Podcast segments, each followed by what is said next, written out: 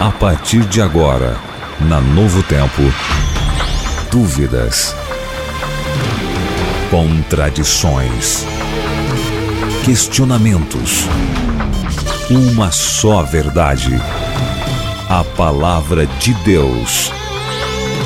Na mira da verdade.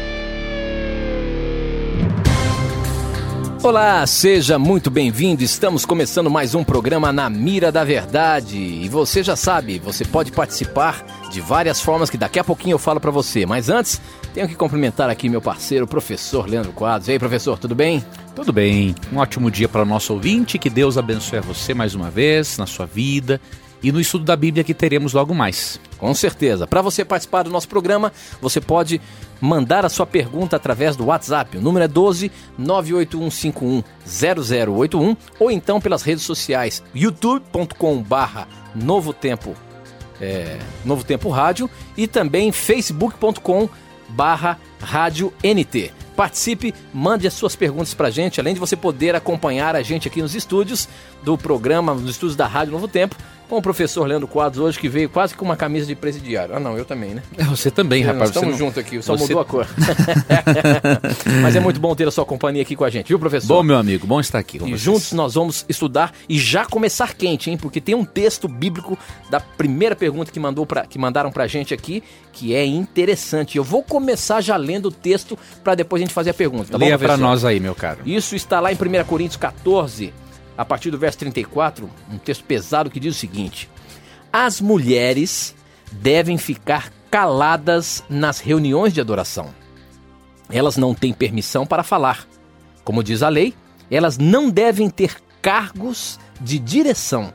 Se quiserem saber alguma coisa, que pergunte em casa ao marido. É vergonhoso que uma mulher fale nas reuniões da igreja. Professor Leandro Quadros, nós abrimos hoje essa, esse programa com essa questão. O que, que é isso, meu amigo? Quer dizer que mulher não pode falar na igreja, mulher não pode ser pastora, mulher não pode é, ter um cargo na igreja? Por que, que Paulo está dizendo isso em 1 Coríntios, professor? Aqui tem uns aspectos culturais muito interessantes. Primeiro, nos dias de Corinto, lá na sociedade grega, uma mulher que falasse em público, aquilo é uma falta de decoro. Então, normalmente os homens se reuniam, né? Até nas praças para filosofar, para debater assuntos, e naquele contexto cultural, a mulher falar em público era vergonhoso. Estava ocorrendo em Corinto uma outra coisa.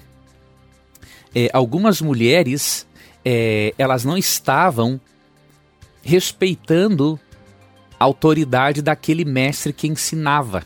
E elas estavam também meio que se intrometendo ali e atrapalhando a ordem no culto. Então o que, que Paulo fez aqui? Ele deu uma orientação para que elas não faltassem com o decoro, porque veja bem, se um homem não judeu cristão, não é? Entrasse na igreja de Corinto e visse uma mulher falando em público, ele ia pensar o seguinte: nossa, essa igreja aqui é imoral. Não, não, não tem interesse nisso aqui.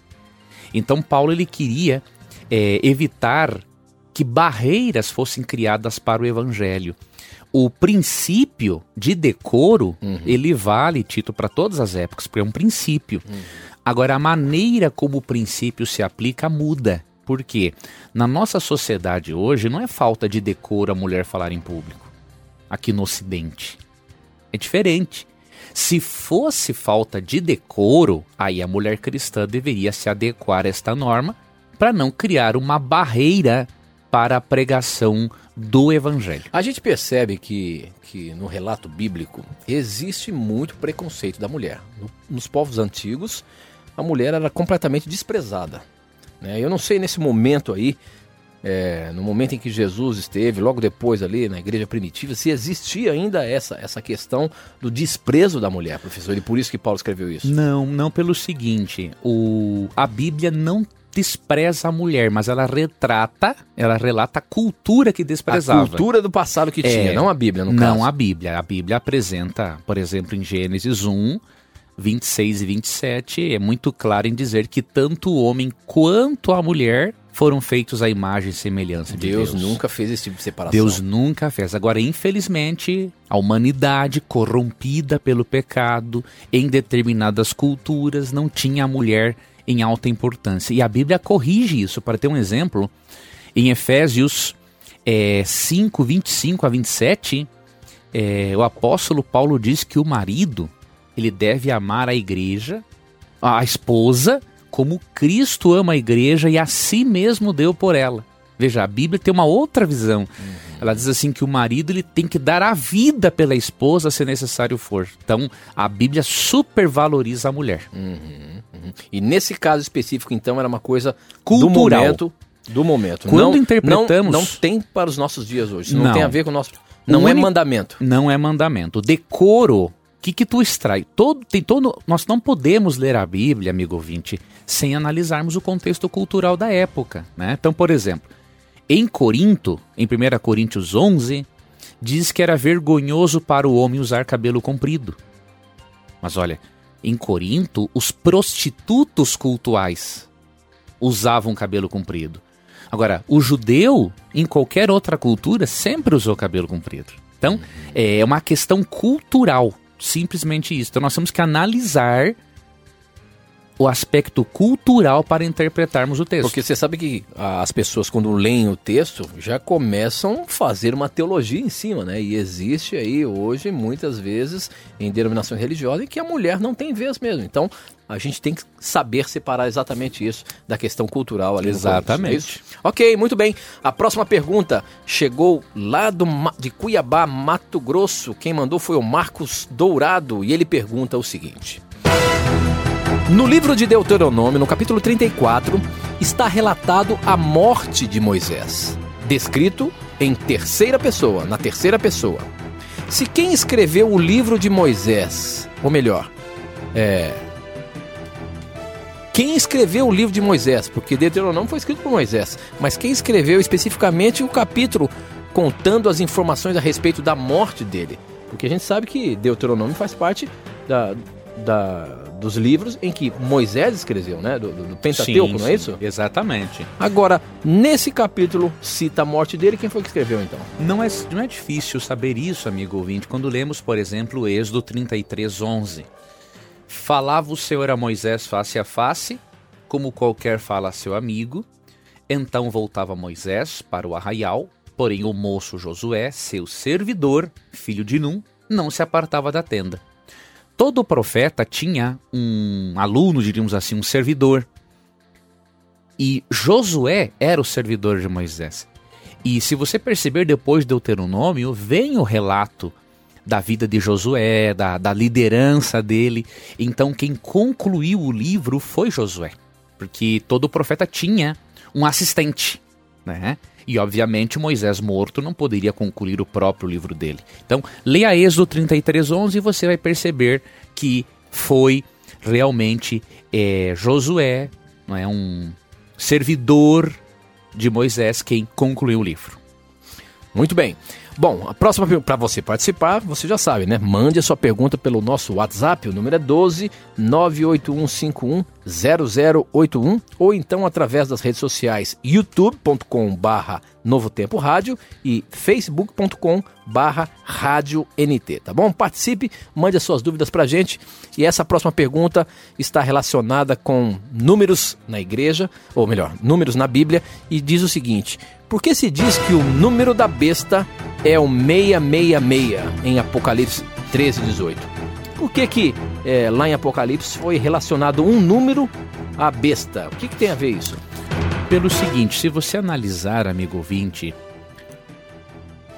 o número 7 na Bíblia ele representa a perfeição divina.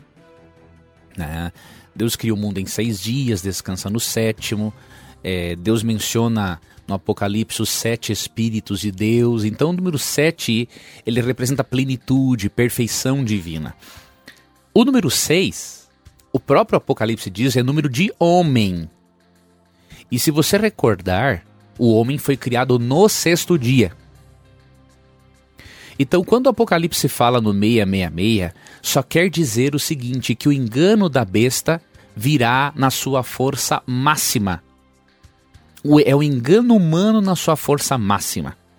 Então, quando o número 6 é repetido três vezes, é para dar a ideia de, do alto grau de rebeldia humana em querer mexer nas coisas perfeitas de Deus.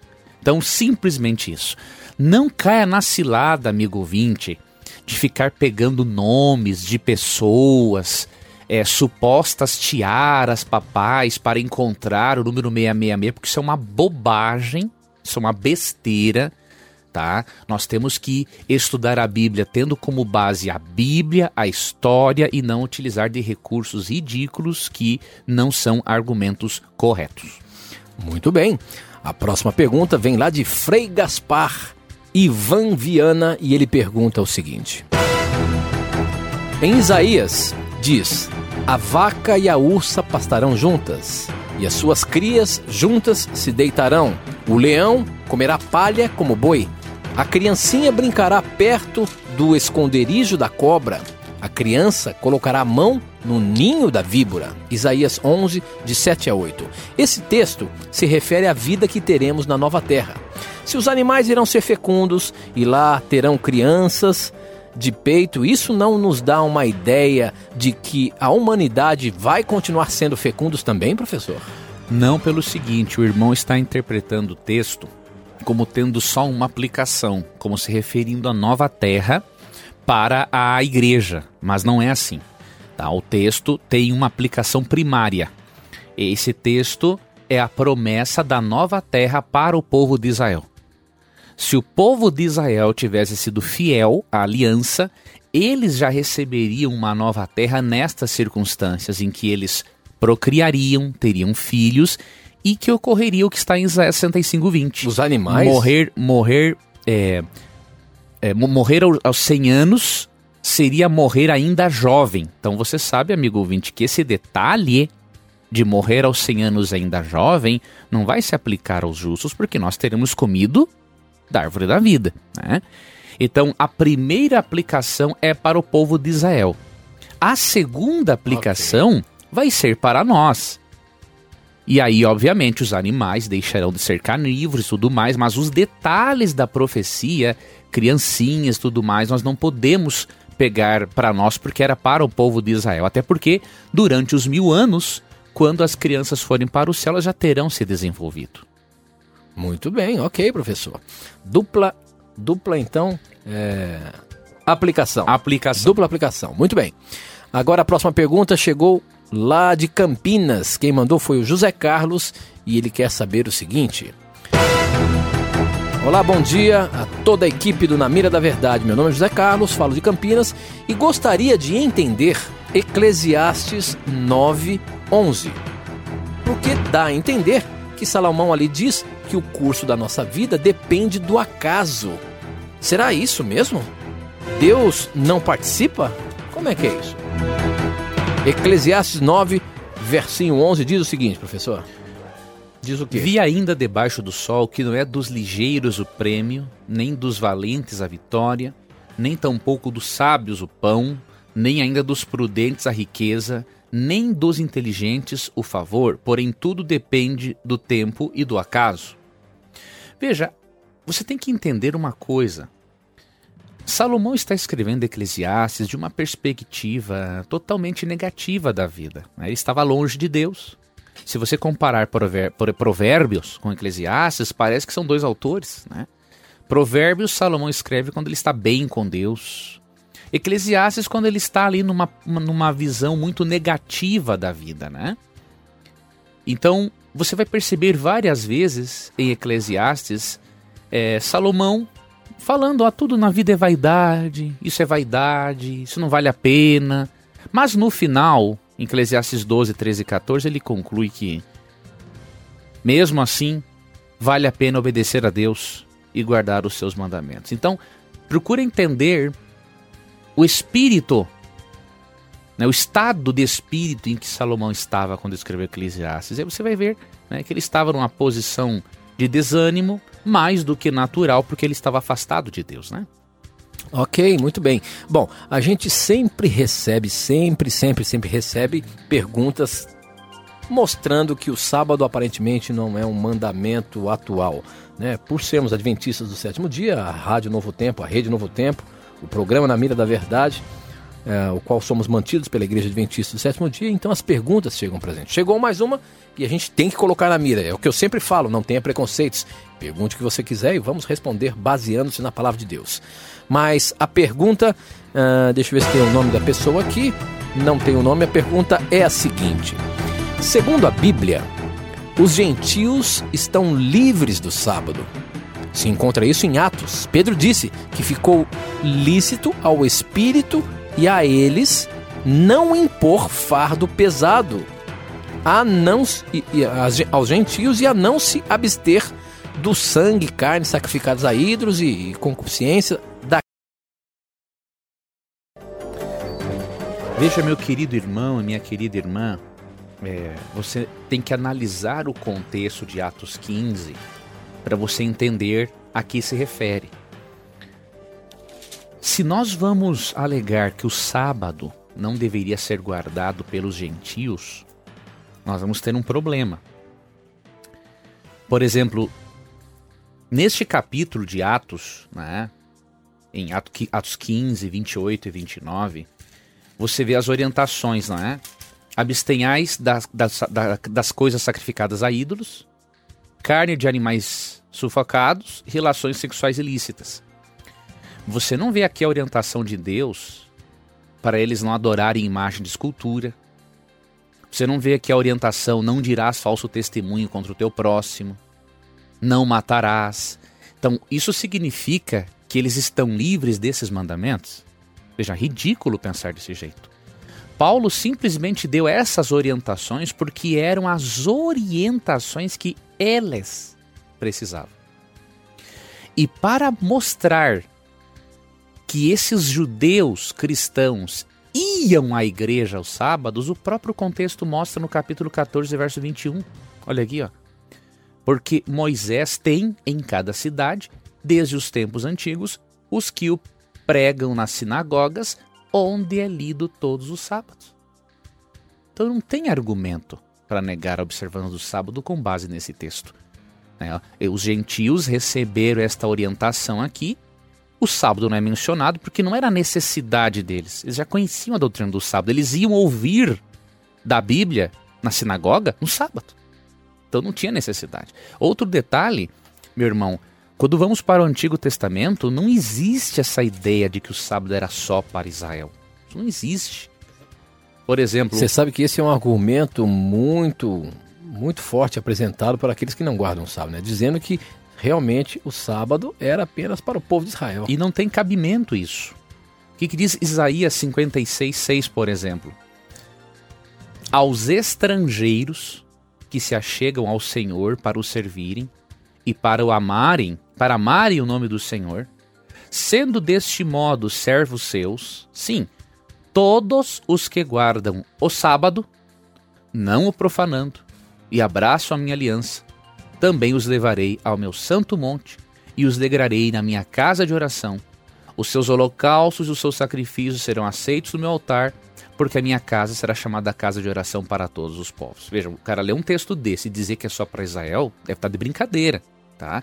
Texto fala que até os estrangeiros que quisessem é, observar o sábado, Deus ia aceitar a adoração deles e abençoá-los. Então, amigo ouvinte, tenha muito cuidado com esses argumentos que não têm nada a ver à luz da palavra de Deus. A questão, professor, é o seguinte: quando a gente começa a ver a, a, a história bíblica e ver que Deus tinha um povo escolhido, parece que a gente começa a achar que Deus tinha só aquele povo. Não é.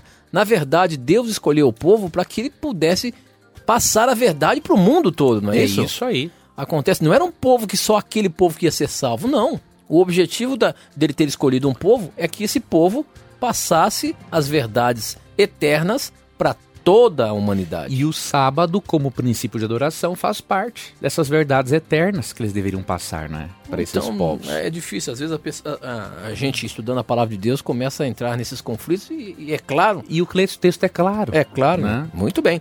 Tá bom então, mas olha só, tem mais dúvidas chegando aqui. Por exemplo, olha, o Robson lá de Afonso Cláudio, no Espírito Santo, onde nós temos também a nossa rádio, nossa Rádio Novo Tempo. Aí um abraço a todos os nossos ouvintes da Rádio Novo Tempo de Afonso Cláudio. Ele pergunta o seguinte: Eu gostaria de entender o versículo que está em João 10:34. Como assim? Nós também somos deuses? E o primeiro mandamento, como é que fica? Aqui Jesus dizendo em João 10:34 diz o seguinte: Jesus afirmou: Na lei de vocês está escrito que Deus disse: Vocês são deuses.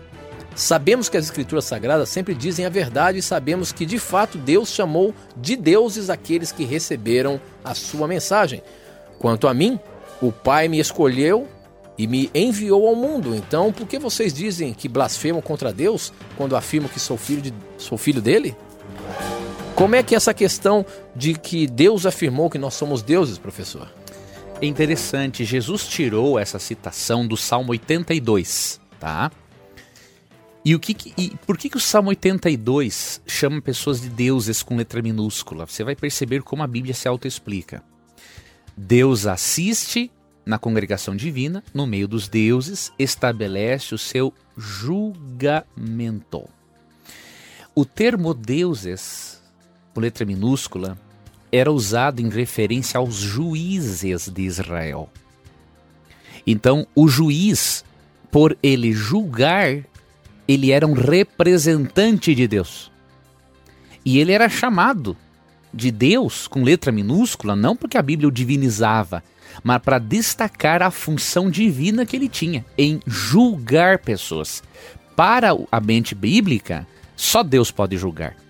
Agora, quando Deus escolhe agentes como seus representantes, eles são chamados de deuses com letra minúscula, porque eles eram juízes. Somente isso. E está usando este argumento do Salmo 82 para se defender da acusação de blasfêmia.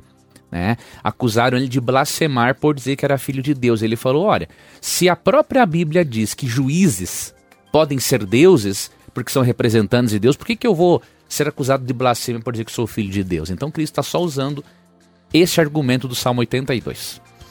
Ok, a próxima pergunta. Esses são temas que sempre estão aqui na mira da verdade, as pessoas acabam tendo muitas dúvidas sobre isso e a gente coloca aqui o que chega pra gente. Essa aqui chegou lá de Governador Valadares, onde também temos a nossa Rádio Novo Tempo em conexão com a gente.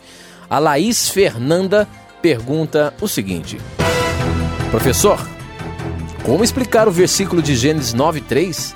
Deus não estaria claramente ali liberando o consumo de todos os animais? Vamos ver o que está escrito lá em Gênesis 9, verso 3.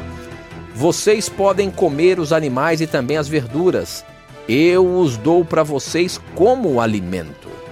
Ali, quando Deus então faz a nova aliança com Noé, ele libera o consumo de carnes. Aqui ele não está dando a autoridade para comer qualquer tipo de carne, professor?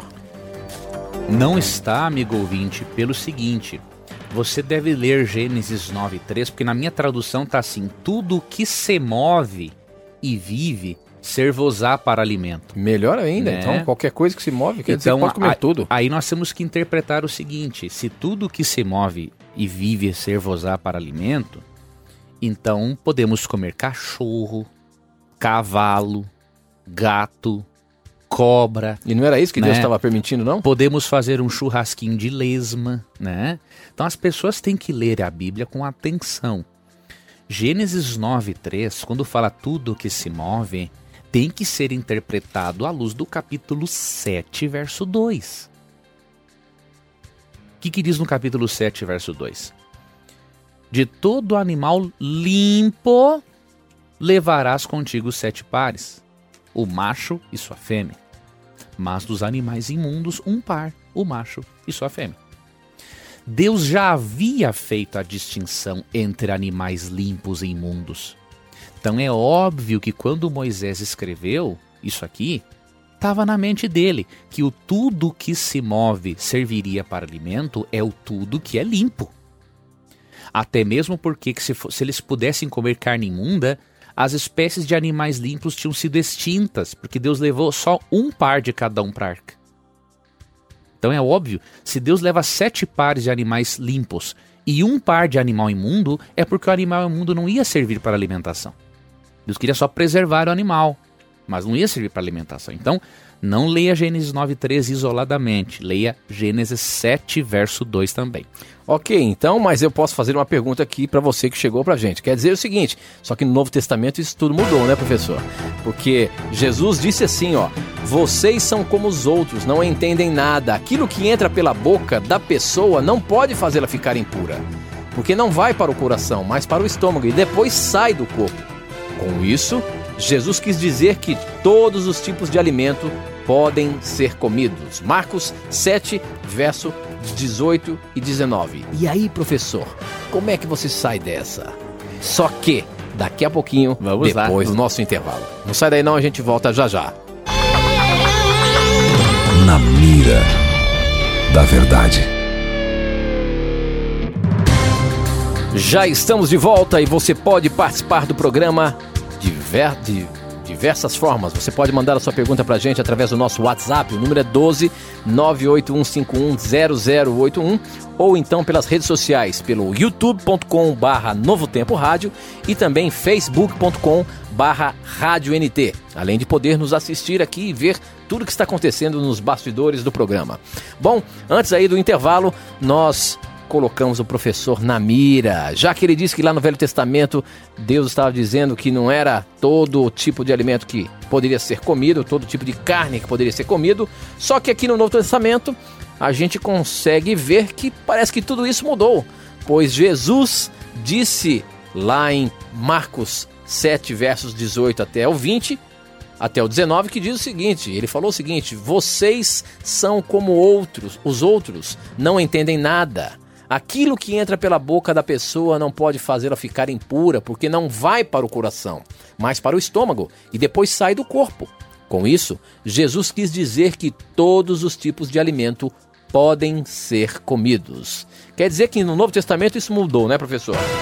A Pois- questão dos alimentos, então, no Novo Testamento, Jesus liberou todo tipo de alimento. Pois muitos cristãos acham que Jesus escreveu, disse algo contrariamente ao que Moisés escreveu. Mas isso aí é uma loucura. Por quê? Jesus mesmo falou em Mateus 5,17 que ele não veio mudar a lei e os profetas. E em João 5, 39 e 40 ele disse que cre- crer em Moisés é a mesma coisa que crer nele. Então Deus não ia dar uma orientação para Moisés no passado em relação a este assunto e depois mudar de ideia. Ah, não, eu, vou mudar de ideia. Tem nada a ver isso. Nós temos que analisar o texto dentro do seu contexto. Em que sentido Cristo considerou puros todos os alimentos? Eu vou ler o texto paralelo, que é Mateus capítulo 15, e nós vamos resolver o problema. Então vieram a Jerusalém, vieram de Jerusalém a Jesus alguns fariseus e escribas e perguntaram: Por que transgridem os teus discípulos a tradição dos anciãos, pois não lavam as mãos quando comem? Veja, a questão discutida não era alimento puro ou impuro, era uma tradição dos anciãos que dizia respeito a lavar as mãos antes de comer. Não era um ritual de higiene simplesmente, era um ritual de purificação.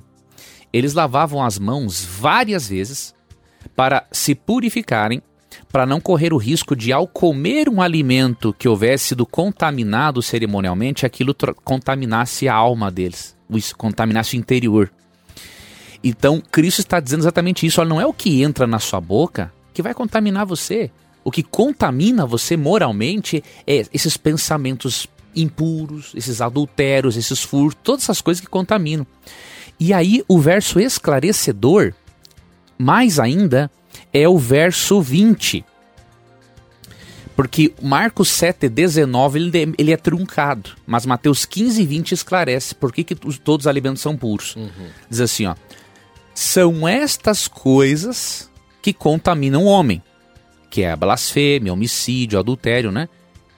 Mas o comer sem lavar as mãos não contamina. Então aqui está Ah, o contexto. Então, aí a questão desse texto ali de Marcos está relacionada, então, porque existia a cultura de, de, de comer sem lavar as mãos, ou Tinha que lavar Ou várias tinha que vezes. lavar muitas vezes. E aí né? os discípulos de Cristo não fizeram essa prática. Não tinha nem como fazer Porque ali. Cristo até ensinou para eles que não tem nada a ver com purificação aquilo. Tu lava as mãos por higiene, mas Uhum. não para evitar uma contaminação moral, né? Uhum. E aí ele considera tu puros todos os alimentos, independente de comê-los com as mãos sem lavar. Mas outros argumentos no Novo Testamento é aquele, aquele velho sonho que Pedro teve de um lençol onde Deus diz para ele comer todos os alimentos e ele fala assim: Não, Senhor, eu não posso comer isso aí. Isso aí é contra a lei. Mas Deus falou: Vai lá e come. Eu tô mandando. Outro texto descontextualizado, né? Quando lemos os dois capítulos, Atos 10 e 11, aprendemos que com esta orientação, Deus não estava mandando comer carne imunda, Deus estava mandando Pedro parar de considerar os não-judeus imundos. Ok. né? Os animais imundos baixados no lençol representavam os gentios, que para eles eram imundos.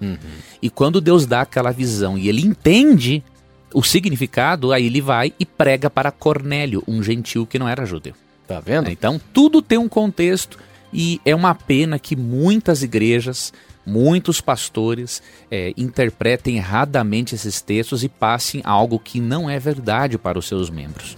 Muito bem, professor. Participe aí. Mande as suas perguntas pra gente. Não tenha preconceitos. Pergunte o que você quiser. A gente fica muito feliz e agradecido por você, ouvinte, que tem participado e feito o programa acontecer.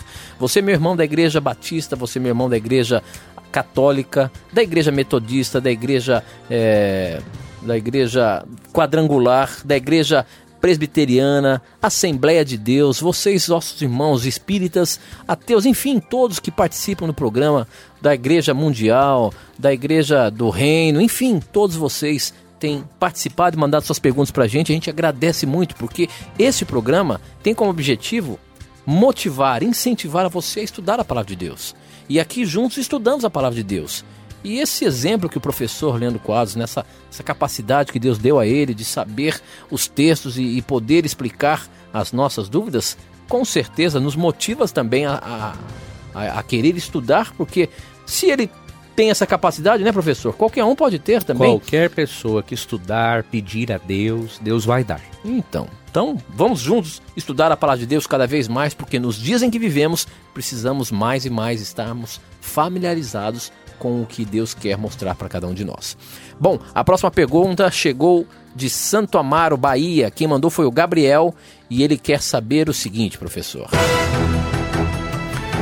Qual a relação da profecia de Daniel 2 com a saída do Reino Unido do bloco da União Europeia. Esse é um acontecimento que está em pauta aí. A União Europeia eh, saiu do, do- do- do- da, da- da- da União Europeia, ou melhor, o Reino Unido saiu da União Europeia e por que que querem fazer esse paralelo com a profecia de Daniel 2? Só para contextualizar o nosso ouvinte, Daniel 2 é onde tem o sonho de Nabucodonosor daquela grande estátua. Isso mesmo. E me parece que aquela estátua tem a representação na revelação do sonho com, com alguns reinos, professor. Como é que é isso? Isso mesmo. A, a estátua de Nabucodonosor, ali Deus revela a história do mundo para Nabucodonosor. E ele revela o surgimento de quatro grandes impérios mundiais: Babilônia, Medopérsia, Grécia e Roma, simbolizados por diferentes metais na estátua. E ao final, a estátua apresenta pés misturados com ferro e barro. Esses pés misturados com e fe- ferro e barro representam os países europeus. E diz o seguinte que eles tentariam se misturar por meio de casamentos, mas não conseguiriam. Isso está no verso 43. Então isso ali está falando que um dia, quando o Império Romano fosse invadido e fosse dividido nos atuais países da Europa, eles nunca mais se uniriam e formariam um só império. Então a ênfase da profecia é isso. A ênfase da profecia não é neste acontecimento atual. Lógico, isso pode ser um resquíciozinho do que já ocorreu na profecia. Mas nós não devemos, amigos, relacionar isso diretamente, porque a profecia fala que não se ligariam mais por meio de casamentos. E foram feitas várias tentativas, não é, de por meio de uniões matrimoniais, é, entre filhos de imperadores e tudo mais, promover a União Europeia de novo. Isso há muito tempo atrás. E isso não aconteceu. Então, o texto se refere mais àquele evento da divisão da Europa. Isto aí é uma coisa mínima em comparação com o que aconteceu no passado. Mas realmente é um lampejo e, e uma prova de que realmente é muito difícil ou, a, haver essa união. E isso já estava lá predito por Deus. E aconteceu há muito tempo. Países, quando Roma. E até hoje não conseguiram se unir. Não, nem vão. Né? Ou seja, então é profético. Isso na história é comprovado e foi algo que Deus é, já, já, já, já, já deixou lá naquele tempo de Daniel deixou que ali aconteceu. Como é que essas, esses dedos da estátua se separaram? Né? Nós temos que entender esse contexto. É, foi quando Roma foi invadida por tribos bárbaras. Certo. Aí os países se, se dissolveram, né? Virou, viraram os países da Europa. Eles tentaram, por meio de matrimônios de, entre filhos de imperadores, governantes, reis diferentes, unir o império. Mas não conseguiram mais. E nunca iriam conseguir. A Bíblia falou, não vão conseguir mais. E é interessante que isso chega até os nossos dias. Então, cada reino passou da estátua. E depois dos dedos, qual é o próximo evento? O que surge é uma pedra destruindo a estátua bem nos dias dos reinos, ou seja, da existência da Europa. E essa pedra representa a Cristo voltando, né, e destruindo os reinos deste mundo e restabelecendo o seu reino eterno. Por isso que a gente pode dizer que nós estamos no tempo do fim, né? Professor? Com certeza. A tudo aponta. Das partes da estátua, nós já estamos ali nos dedos realmente da estátua, né? Na ponta da unha. E agora o próximo evento é a volta é a de pedra Cristo. que vai ser representada é, Eu recomendo que o ouvinte Leia com atenção, estude Daniel 2, porque é um capítulo muito sério que mostra a brevidade da volta de Cristo. E ele tem muita relação também com Apocalipse. Todo o livro de Daniel e Apocalipse todo se completam, né, professor? É, são dois tipos de livros que têm a ver com eventos do tempo do fim. Muito bem. Bom, eu queria dar um recadinho para você agora, ouvinte da Novo Tempo. Na semana que vem, nesse mesmo horário onde nós temos aqui o programa Na Mira da Verdade, nós vamos ter que dar uma pausa na programação. Nós vamos ter uma programação diferente aqui na rádio.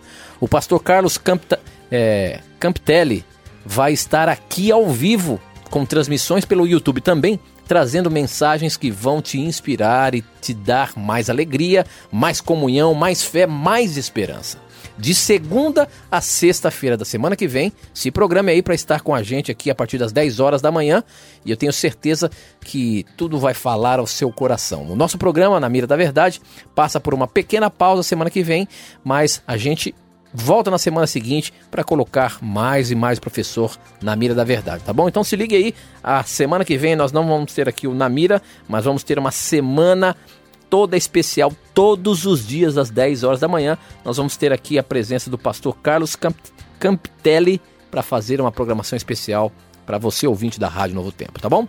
Muito bem, professor Leandro Quadros, mais uma pergunta de Campinas. Quem mandou foi o Wesley Ricardo e ele pergunta o seguinte: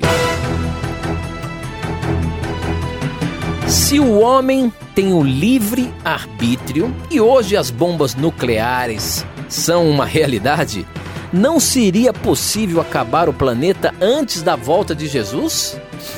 Ou será que Deus já predestinou para essas coisas não acontecerem? Me tira essa dúvida, professor.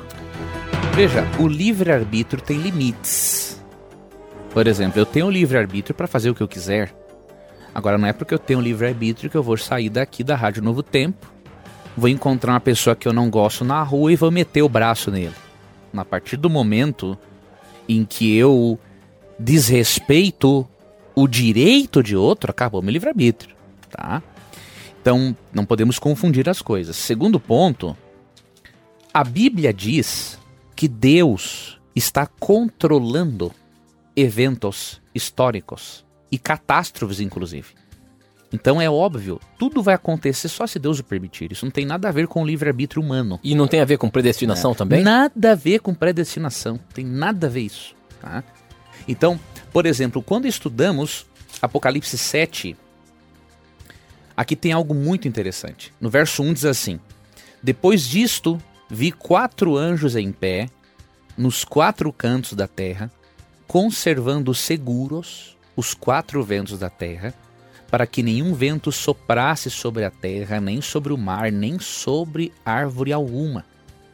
Esses quatro anjos em Apocalipse, impedindo que ventos soprem sobre a terra, demonstra a atuação de Deus por meio de anjos, impedindo com que ventos, conflitos, catástrofes se acheguem no planeta antes de os filhos de Deus serem selados nos últimos dias. Isso tem a ver, então, diretamente com o julgamento que está acontecendo no céu nesse momento, por exemplo?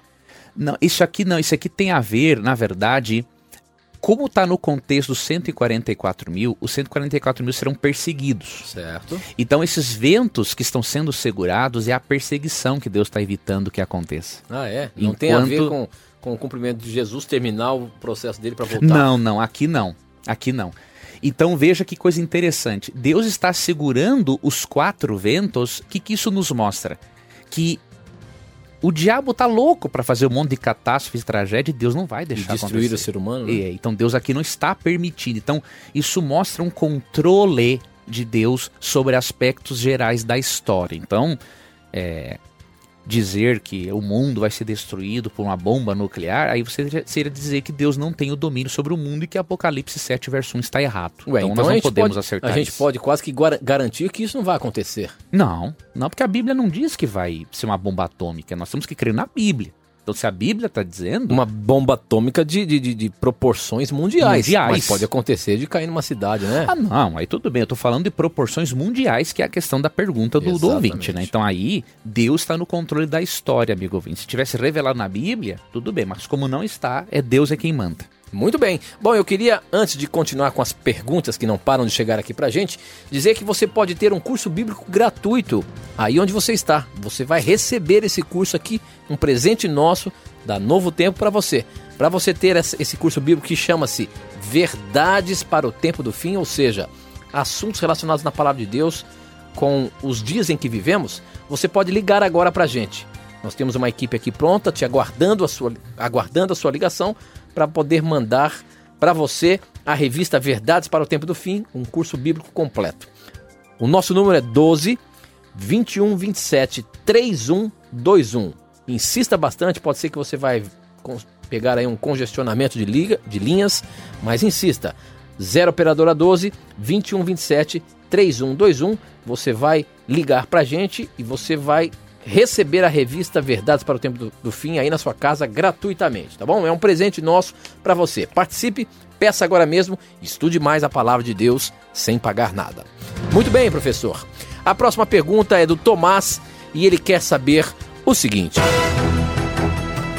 Professor, matar para se defender ou defender sua família, para a lei dos homens, é legítima defesa. Para Deus, é pecado?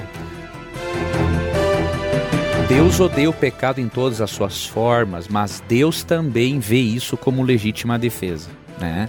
É, Deus, obviamente, amigo ouvinte, Deus ele chora, ele tem uma dor profunda por toda vez que acontece um homicídio, né? Seja de pessoa boa ou de pessoa ruim. Agora, é, Deus, ele olha com carinho e com justiça para esse tipo de situação, tá?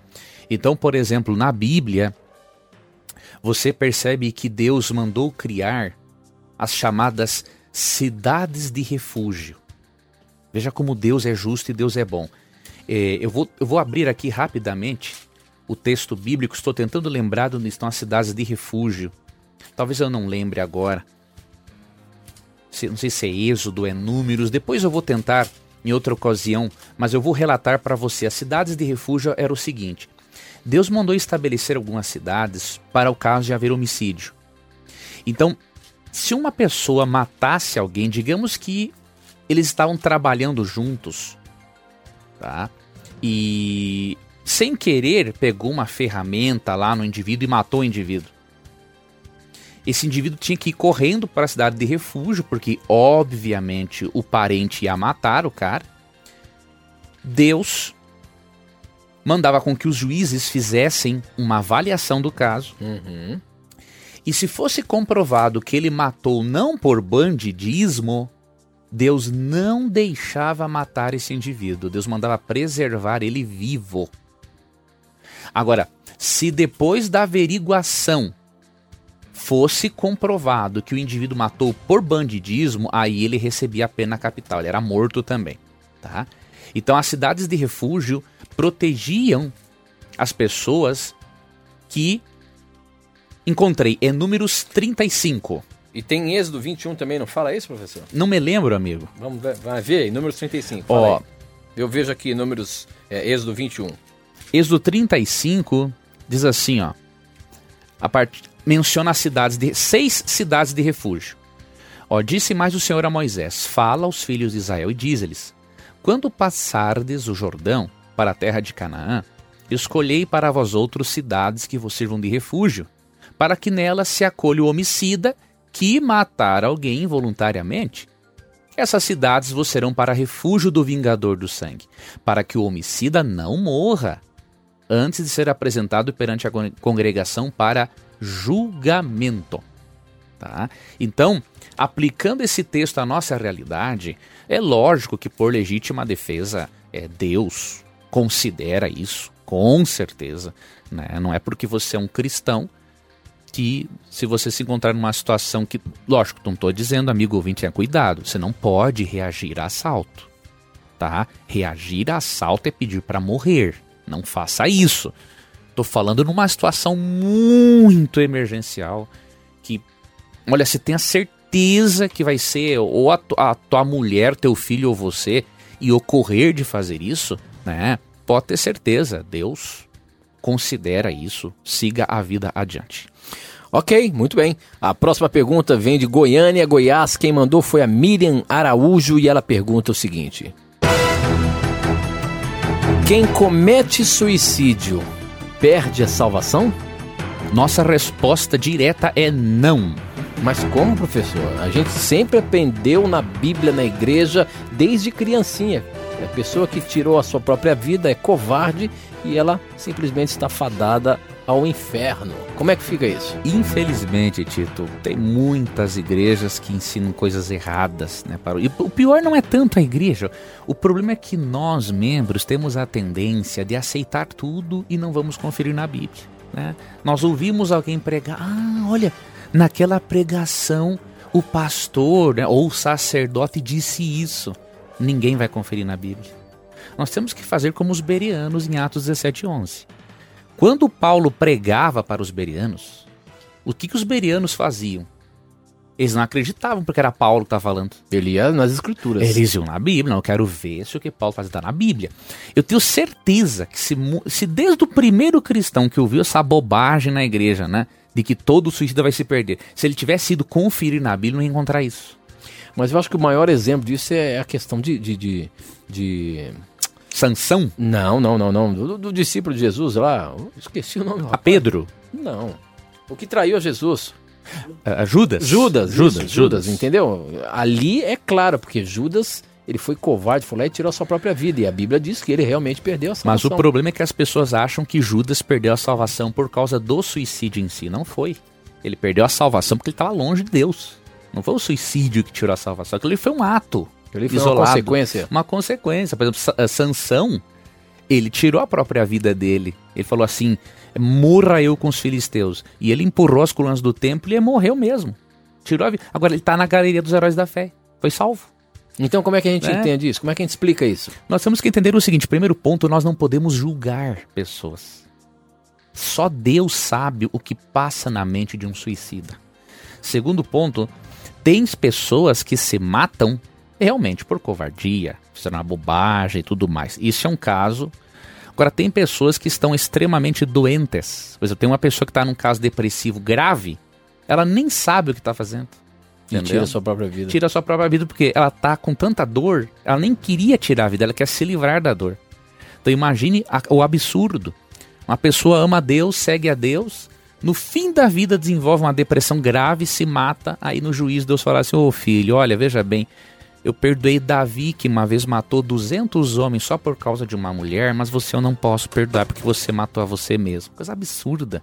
É é diminuir a eficácia do sangue de Jesus Cristo. Então, nunca, nós não podemos julgar uma coisa dessas e temos que entender que o sangue de Cristo pode perdoar qualquer pecado. Se Deus perdoa o homicida, Manassés, olha o rei Mana, o Manassés em 2 Crônicas 33. Além dele matar um monte de gente, ele mata os próprios filhos dele. Sacrifica eles para deuses pagãos. Aí ele se arrepende e Deus perdoa. Hum. Agora, o suicida Deus não vai perdoar? Então, é uma coisa totalmente irracional. Ok, já que veio hoje aqui as perguntas estão vindo só nessa linha, professor, porque olha só, a pergunta está vindo de Gravataí, Andréia, ela quer saber o seguinte: Sendo um dos, um dos mandamentos não matarás, por que então que o próprio Deus incitou a guerra entre hebreus e os povos que habitavam Canaã, entre tantos outros confrontos? E por que que isso aconteceu no Velho Testamento e hoje em dia não acontece mais? Primeiro, o não matarás não tem o significado que você está pensando, amigo ouvinte. É, eu gosto de algumas traduções, como por exemplo a tradução ecumênica da Bíblia, a TEB, traduziu esse mandamento direitinho como é que tem que ser. O mandamento é não cometerás homicídio. O que, que é homicídio? É matar alguém por bandidismo. Isso é homicídio. Então Deus está proibindo o homicídio. Ou seja, eu, você, não devemos praticar homicídio. Ou seja, matar é. a pessoa sem, sem Uma nenhum razão, sentido. É, um sentido, ou vingança. Deus não quer isso. Agora, nós temos que entender que Deus, ele deu, Tito e amigo ouvinte, séculos e séculos para os povos pagãos se arrependerem.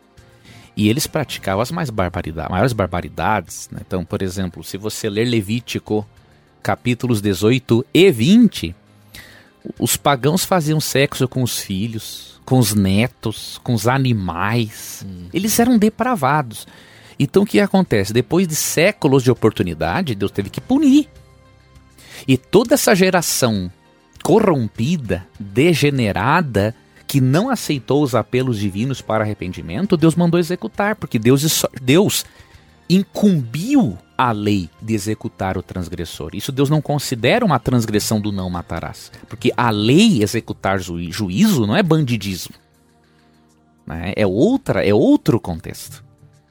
E hoje não pratica-se hoje por quê? Porque Deus, em certos países, existe a pena de morte.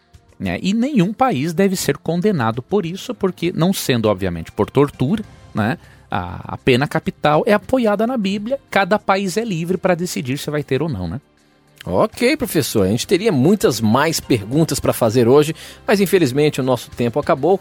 E eu agradeço a você por ter participado do programa, ter mandado suas dúvidas para a gente, ter feito o programa acontecer. Obrigado pelo carinho da sua audiência, obrigado por você estar juntinho da gente. Professor, você já sabe, sempre que alguém tiver a coragem de perguntar, a Bíblia vai ter a coragem de lhe responder. Obrigado por você participar com a gente. Um forte abraço. Tchau, tchau. Tchau. Na mira da verdade.